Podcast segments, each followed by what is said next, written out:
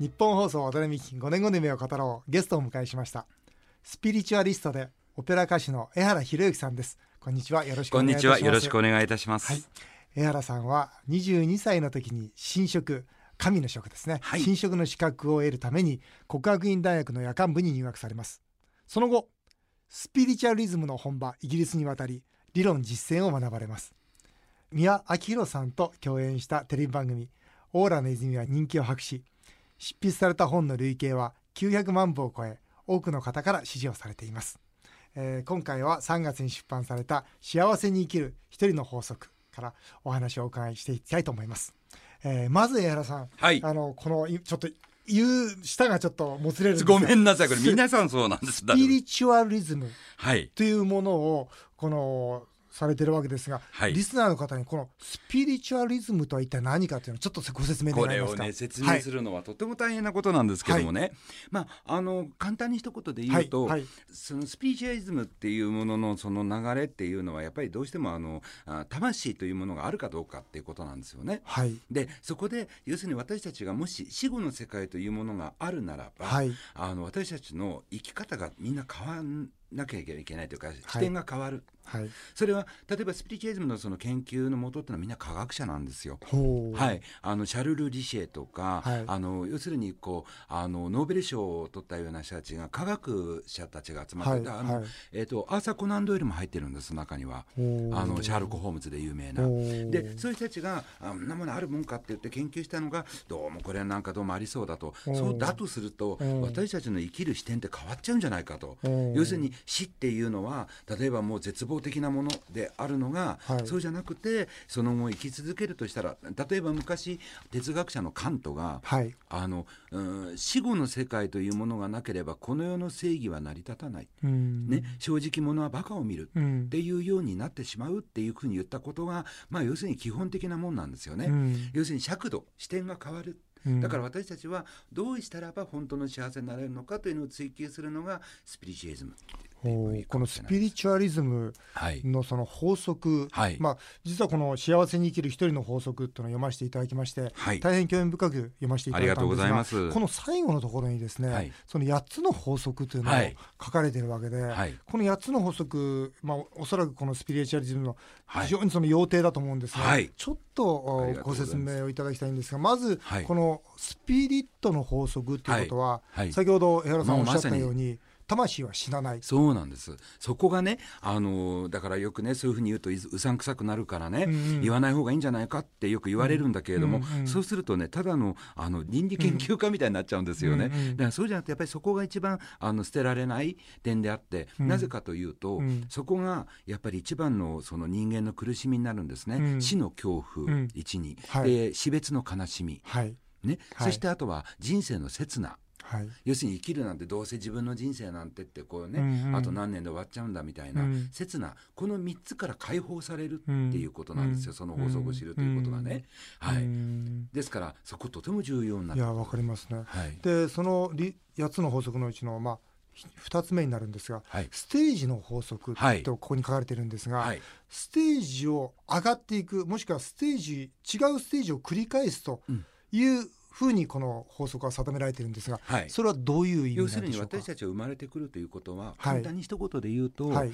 あの愛を大きくしようっていうことになってくる。そのためには何が必要かというと、うん。経験と感動、うん。うん。ね。うん。やっぱりたくさん経験してうん。喜怒哀楽、うん。すべて味わって人間が大きくなる、うん。要するにあの幸せだけを思ってたらば人間は成長しない、うん。病むこともあったりとかつまずくこともあって人の気持ちも分かるようになるしっていうね、だからそうやって私たちはステージを上げようとしてる、うん。ここはトレーニングジムですよと現世は、うん。ここで上げていかないとダメだ、うんでそれが実はその次にある波長の法則っていう、はいはい。類は友を呼ぶ、はい。これが実はあのステージの法則ともうほとんど一対なんですね、うん一体っていうか、うん。あのなぜかというと類は友を呼ぶ。これだけ5万と人がいても、うんうん。結局自分と縁がある人っていうのは、自分自身に必要な人とだけ会う。うんうん。ね、わかります、っていうね。すごくわかります、うん。はい。類は友を呼ぶっていう部分もあるし、あとはその裏写しっていうのもあるんです。要するに自分に足りないものを移す。うん。例えばですねあー平たく言うと、うん。じゃあ誰かが私のことをね、うん。はデブって言ったとする、うんうん。でそれでいて非常に腹を立てた。うん。とする、うん。それは自分がデブだからなんです。うん。ね。そうですよね。簡単なんですよ、はいはい。はい要するにこの人が悪いんじゃないんです。うん。この人はその言ったというデリカシーの問題はあるかもしれないけれど、でも自分がデブだから自分が腹を立てんだったら痩せればいいうん。っていうこと、でそれが自分のこれがね自分自身で気に入ってるっていうんだったら腹も立たないでしょうっていうね、ことでもある。だからこれを映し出す。自分をね、おうーん、裏を映す場合もあるってことなんです。なるほど。ね、うん。このステージの法則で面白いなと思ったのは、はい。人生にはそのステージがあるんだと。はい。だから人と比べても仕方がないんだと。いうことになりますよね、はい。はい。ですから人を妬んだり、はい。恨んだり、はい、ね、それからまあ嫉妬したりという必要はなくなるわけでなすよね。全くないんです。うん。はい。いやこの一つ一つの法則をこうやって、まあ、そのスペシャリズムその魂が死ぬか死なないかっていうのはこれはまた別の問題として、はい。この法則一つ一つは何かこう上手に生きていくというか、うん。幸せに生きていくためのはい。一つの考え方、ベースになりますよね。ありがとうございます。本当そう私はそう思って活動してるんです。うん、なるほど、はい。あの主語の法則もありますよね、はい。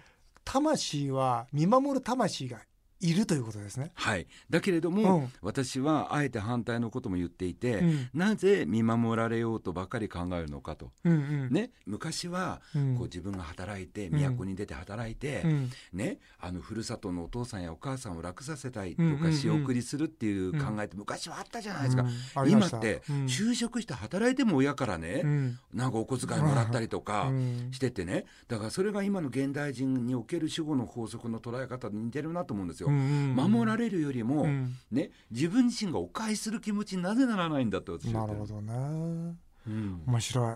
それで魂がね、はい。要するに行ったり来たり一人でするわけじゃないというのがグループソウルの法則ですよね。はいですよね、はいですから魂っていうのはその向こうにたくさんのグループがあってそのうちのグループの一つに戻っていくんですよね。そうですそうですそういうことですか？もう本当によく 本読んでいただいてありがとうございますべもう僕は本当勉強しました。いや共感するとこ多かったもんですから。そうですか？ありがとうございますは別にあの私その何かの宗教を持ってるわけじゃないんですけど。なかなか理解してもらうこと難しいんですよね。あそうですか。はい。このグループっていうのはうんいくつなんですか？いやそれは無数にあるわけですけど、はい。それをまた究極にすると一つなんです。ワンネスなんですね。ね。だからみなんなが切磋琢磨って言いますけど、うん。結局ねあの嫌な思いをするっていうんじゃなくて、うん。磨かれてるって思いになればいいんですよ、うん。だみんなで磨いてみんなで一つだから、うん。だから人って残念ながら人としか磨き合えないんですうよ、ん。結局人との問題なんです。うん。だから自分自身なんだよっていうだから情けは人のためならずと一緒ですなるほどね。この魂っていうのははい。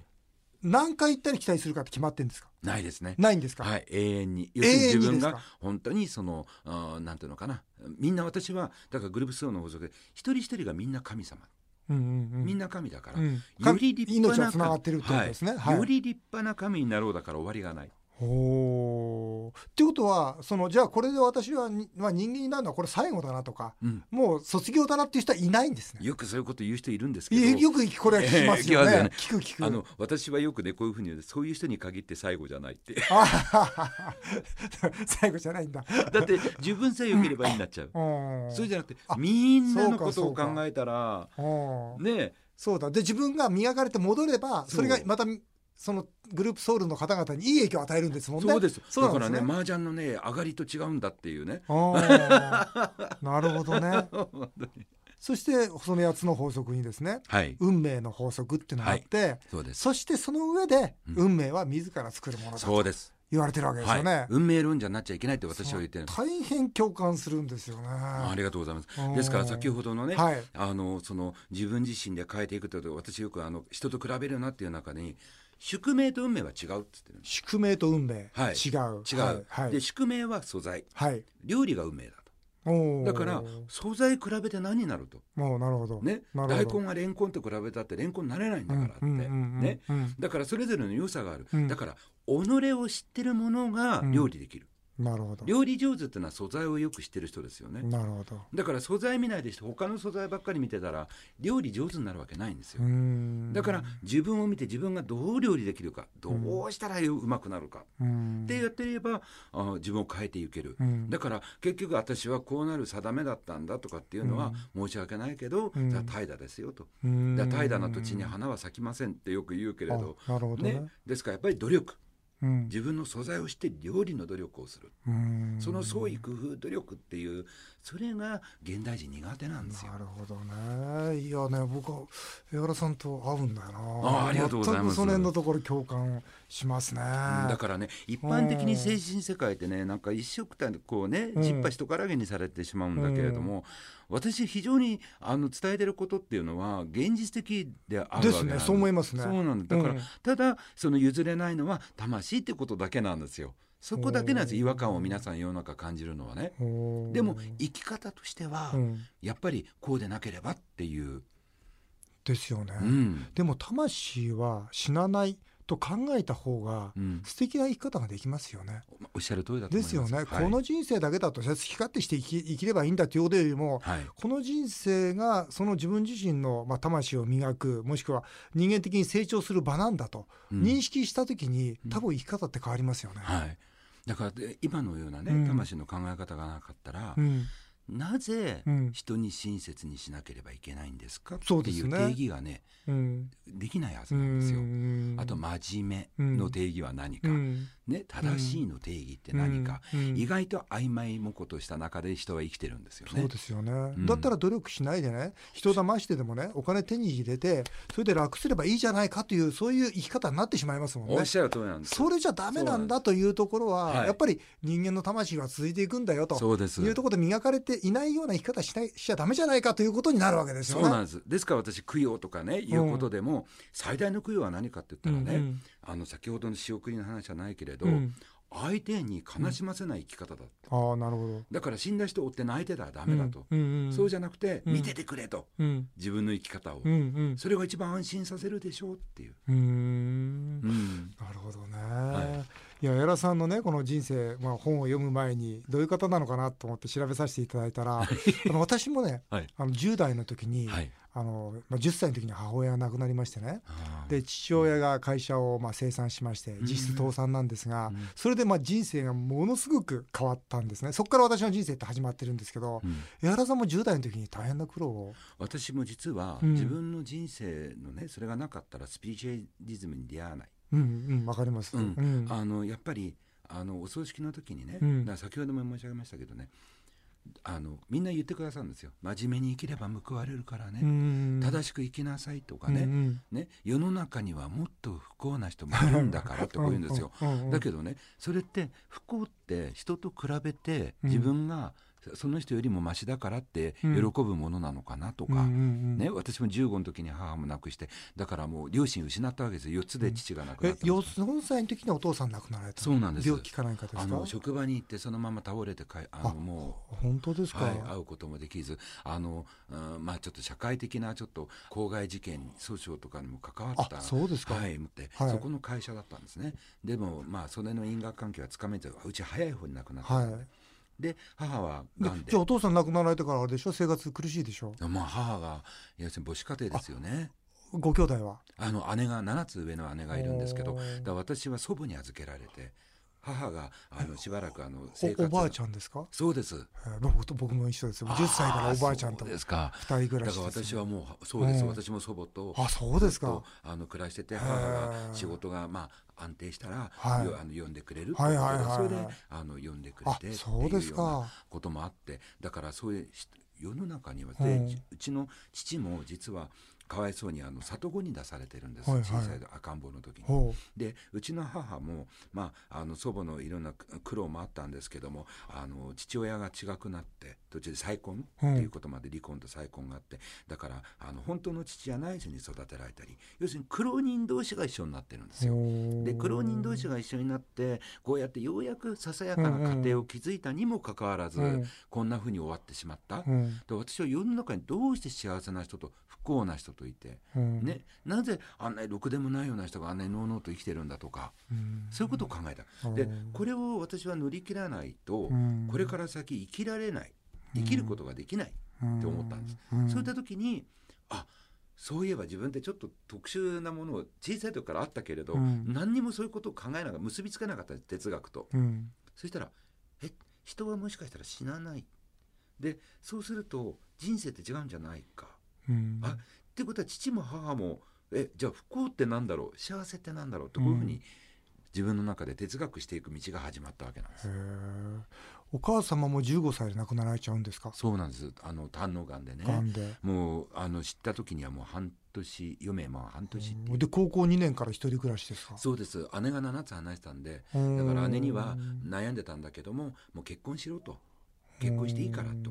それで私は邪魔しないからってうん言って、まあ、うん。近所でしたけどうん。私はずっと一人で自活大学が22歳の時ってこれあれと思ったんですが、国学院大学夜間部っていうのは22歳ってどういうことですか？あの私最初に、うん。えー、と高校出て、はい。でいてあの大学入られなかった？いや、えー、と 大学行ったんです、はい。あの大学に行く経済力がないだろうと思って諦めてたんですが、はい。はい。まあ、当時の先生のあれで、まあ、ありがたいことに、はい。あの大学行かせていただいて、はい。でその最初の大学行ってたんですがいろんなことでだあの、まあ、経済も含めて、うん学生生活ができなくなって一度中退してるんです、ううん。ん最初私和光大学でとこ行ってまして。でそこを辞めて。あそうですか。でそれから非常にそのもがき苦しむ暮らしがあって、うん。その中でやっぱりあの今後やっぱり生きていくに、はい。やっぱり一般の社会の中で生きていくやっぱり地に足つけなきゃいけないとか、まあ、母はずっとそういうことを言っていたので、ね。はいはいはいはい。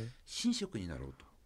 そうすれば違和感私が言うことはあまり違和感ないだろうとうん。思って選んだ、それは国学院大学。はい、の,、うん。あの神道選手とはいはいはいはい。あの神主になる科があるんです、はい。はい。そこに あの入りまして、あそうですか、、はい。やありがとうございました。本当江原さんのなんかこのまあこのバックヤードというか今までのことが大体ですが本当に大体ですがあの理解させていただいたいやありがとうごいざいます。あの来週はですね、はい。江原さんの5年後の夢もお伺いしたいと思うんですがあの本当にこの幸せに生きる一人の法則というはい。本にまだ全然触れてませんので、来週はこの本に触れていきたいというふうに思います、えー来週もまた江原さんにご出演していただきたいと思います。ぜひお楽しみになさってください